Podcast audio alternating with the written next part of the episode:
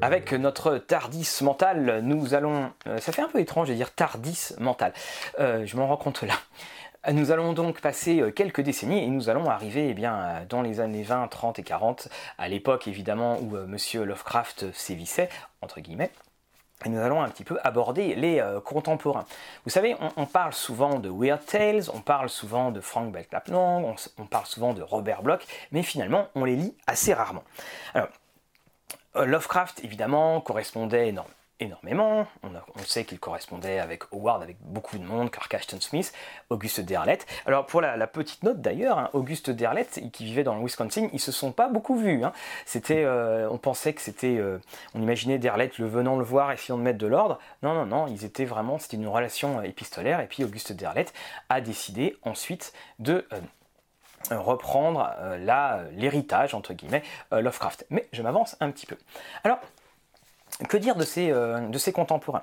Donc, vous avez par exemple euh, Frank Belknap Long. Alors, Frank Belknap Long, c'est quelqu'un qui euh, a écrit en très très très longtemps du pulp, qui a vraiment eu une sorte de, carrière extraordinaire là-dessus. Donc, c'est une carrière qui était finalement assez peu connue du, grand public. Et Frank Belknap Long, dans le style Lovecraftien, est quelqu'un qui a inventé le chien de Tindalos, The Hound of Tyndarus, donc c'était cette nouvelle-là. Et c'est également quelqu'un qui a euh, fait The Horror on the Hill. Il a aussi fait d'autres euh, d'autres nouvelles, alors ma Kindle est par ici, il a fait d'autres nouvelles qui sont euh, disponibles gratuitement sur... sur donc le projet Gutenberg. Alors je dois vous le dire, je les ai lus, il n'y a pas grand chose d'extraordinaire euh, dedans sur celles qui, sont, euh, qui, étaient, euh, qui étaient disponibles. Et, c'est vraiment là où on, on se rend compte, notamment là de Mississippi Sosa, c'est vraiment quelque chose qui, qui est constant, c'est qu'on on les cite tout le temps, mais voilà, parce qu'ils étaient là au bon moment, au bon endroit, et que finalement ils sont associés de manière assez proche. Un, autre auteur, c'est Robert Bloch. Alors Robert Bloch, eh bien, il, a aussi donc Robert, Robert Blake, je crois, dans une de ses nouvelles où Lovecraft le tue, parce qu'évidemment, on se faisait des, petites blagues et des, petits clins d'œil. Euh, Bloch, lui, a quitté le, domaine du pulp, et puis il a écrit un livre qui euh, n'est peut-être pas connu, mais dont le film résonne encore, et Norman Bates euh, sera bien d'accord avec moi. C'est lui qui a écrit Psychose, d'ailleurs en, s'inspirant de, de Ed Gein, euh, le, le terrible tueur. Après, il a aussi écrit d'autres livres comme Le crépuscule des stars, mais il a, lui, il a quitté la sphère du pulp, et c'est peut-être un des auteurs qui a le, le mieux réussi euh, après. Un autre euh, auteur qui arrive, et nous l'attendons, nous l'attendons, euh, donc nous attendons le, le Ulu- Ulule et financement de Zotic, c'est Clark Ashton Smith. Alors Ashton Smith, c'est très très difficile à trouver en, euh, donc en, en- français, mais bon, évidemment, ça va être euh, euh, changé. C'est un quelqu'un qui décrit, vous voyez, personne ne sait jouer la note de l'horreur cosmique aussi bien que Clark Ashton Smith. L'étrangeté diabolique et la fertilité de, son, de sa création n'ont peut-être jamais été égalées par un autre écrivain, mort ou vivant. Vous voyez, comme quoi on, dit des jolies choses dessus. Et ce sont des nouvelles qui savent être donc de la fantasy, mais qui savent aussi être très très sombres avec des nécromanciens, là aussi avec des mondes perdus. Et c'était un style extraordinaire. Smith était lui aussi euh, poète à, euh, à ses heures, et là je ne peux que vous euh, recommander dès que vous le voyez. Il y a Zotic qui va sortir, jetez-vous dessus, vous allez découvrir un univers euh, vraiment fabuleux et extraordinaire.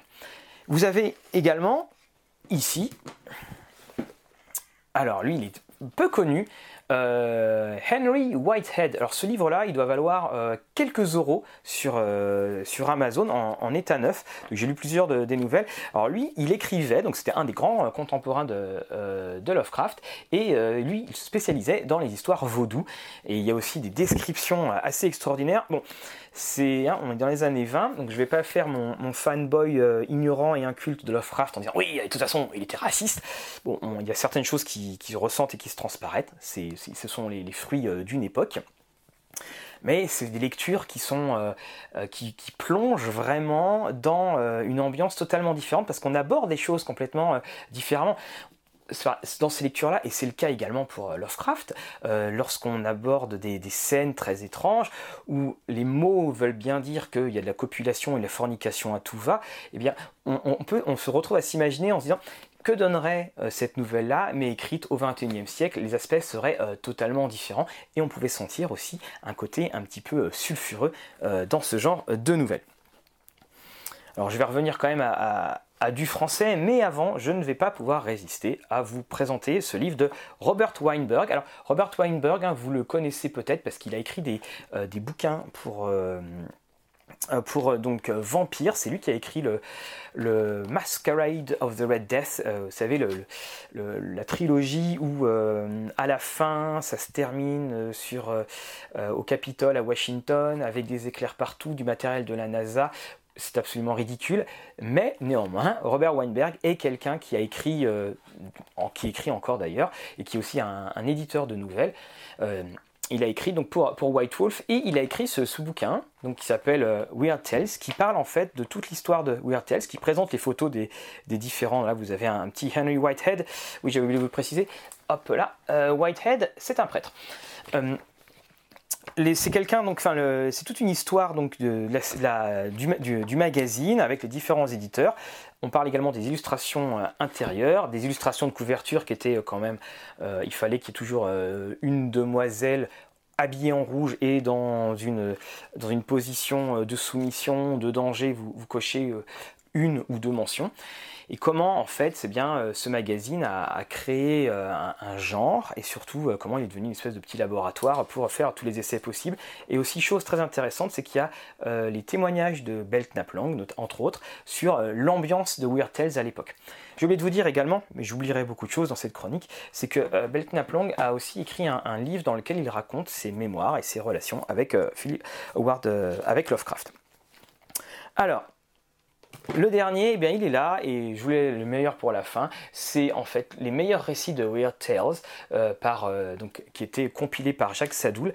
Et dedans, on retrouve quand même Ashton Smith, Long, Howard, euh, Seabury Queen, qu'on retrouvait assez souvent, Hamilton, donc Lovecraft, Abraham Merritt.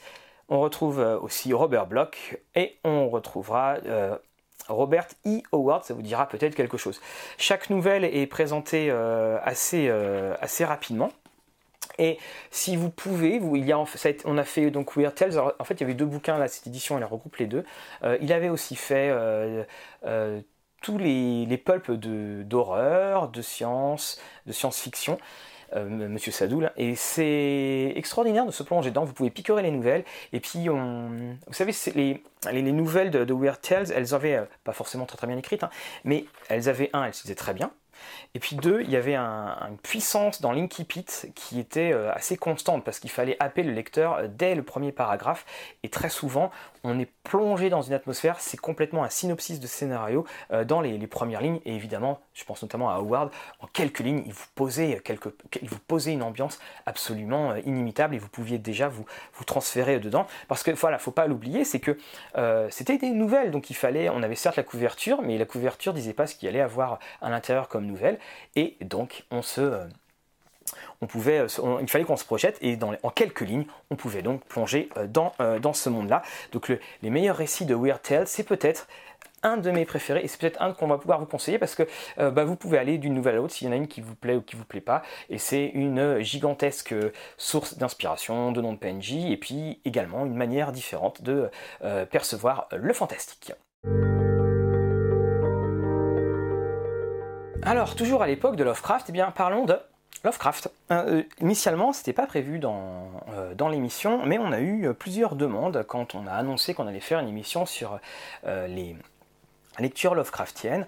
On s'est dit, on nous a demandé eh bien, comment est-ce que l'on pourrait aborder Lovecraft, par où commencer et comment faire?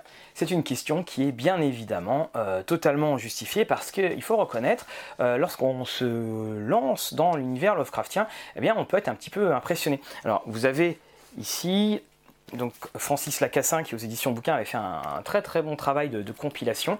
Trois volumes différents sur Lovecraft. Donc là, c'est le, troisième. Euh, je l'avais déjà présenté euh, quand on avait parlé des contrées du rêve, parce que justement, euh, elles sont dedans. Vous avez les, compilations de. Alors, vous avez des essais, vous avez différentes. différentes des extraits de lettres. Et vous avez les, collaborations Lovecraft d'Erlet, hein, sachant que les collaborations, c'est des collaborations à titre posthume par le biais de Arkham House Vous pouvez évidemment vous, jeter dessus, vous prenez juste le premier volume, hein, la, couverture a, changé. Et puis, euh, parce que voilà, Lovecraft en, intégral ou quasi intégral, ça donne ça. Hein. c'est un bouquin, alors ça vaut une, quinzaine d'euros, il est en anglais, hein, je, le précise. Ça fait à peu près 1000 pages et on se jette dans euh, toutes les nouvelles qu'il a, a pu écrire. donc c'est 53 nouvelles.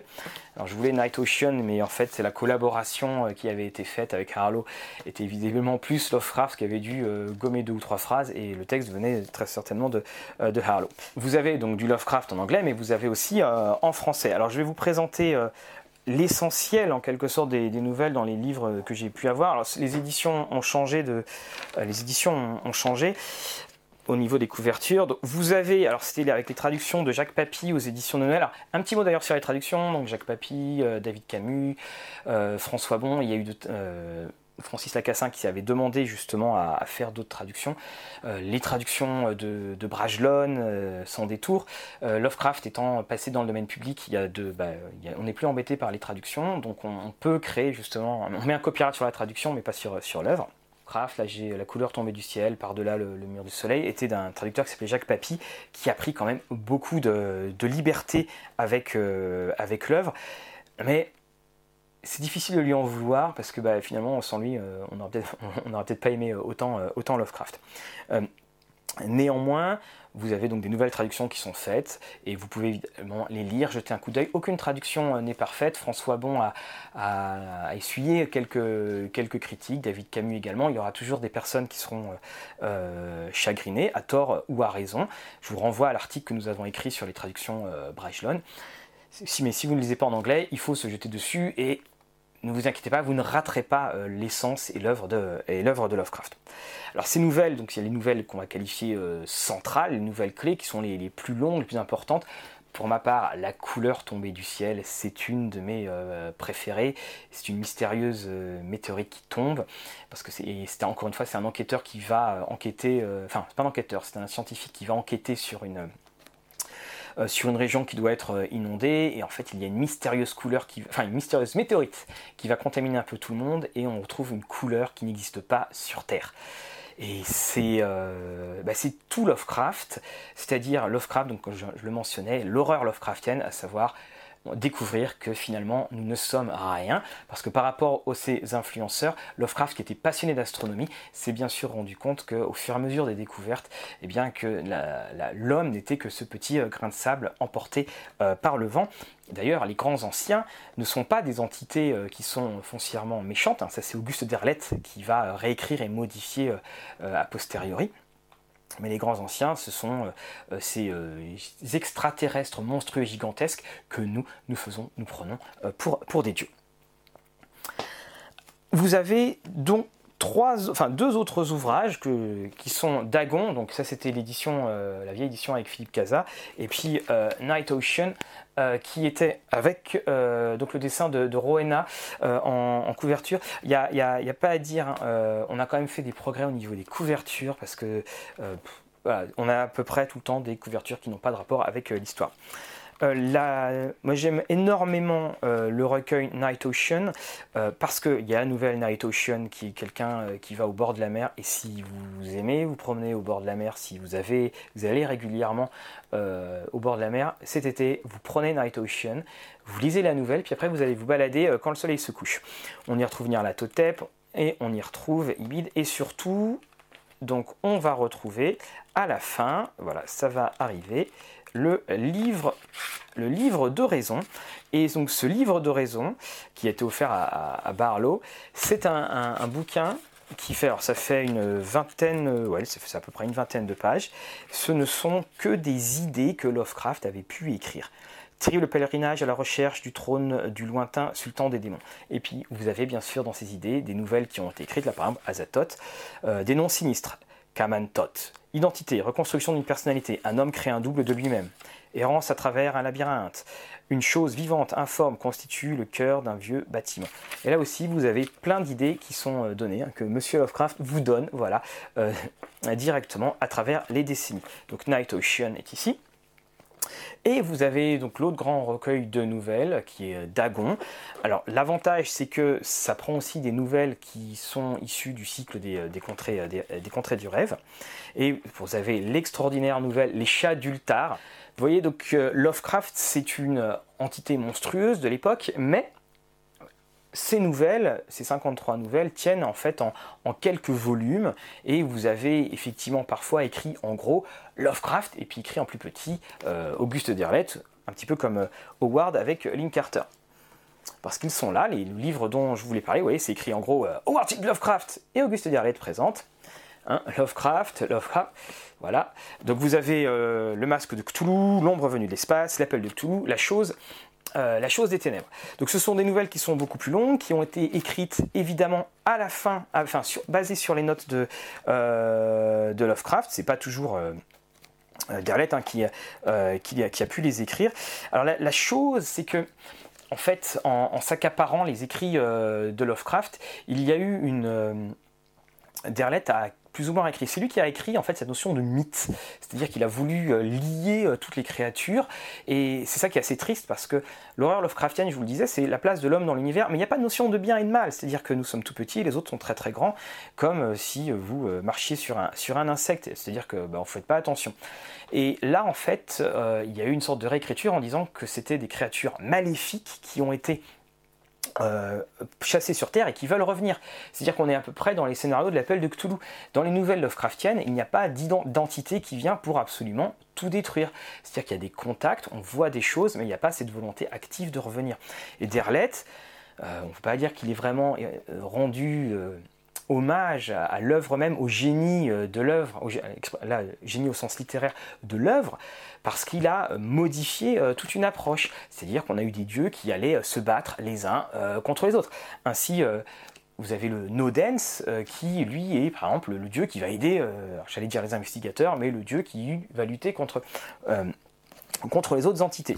Néanmoins, elles se lisent, euh, se bien, ces nouvelles, hein. mais c'est pas la, puissance que peut avoir Lovecraft. Donc on retrouve du Ashton Smith, du Ward, du Long, euh, et puis vous allez retrouver après donc des nouvelles un petit peu plus longues. On va retrouver par exemple euh, je crois que c'est dans la trace de Cthulhu, la trace de Céléanos. Céléanos, c'est un des scénarios clés de la campagne, donc le jour de la bête, les fungi du Goth, et qui a été directement, directement mis par qui dans le, dans la campagne, c'est-à-dire que c'est sur la planète euh, qui est euh, dans la constellation des Pléiades, il y a une gigantesque bibliothèque absolument titanesque, bien entendu.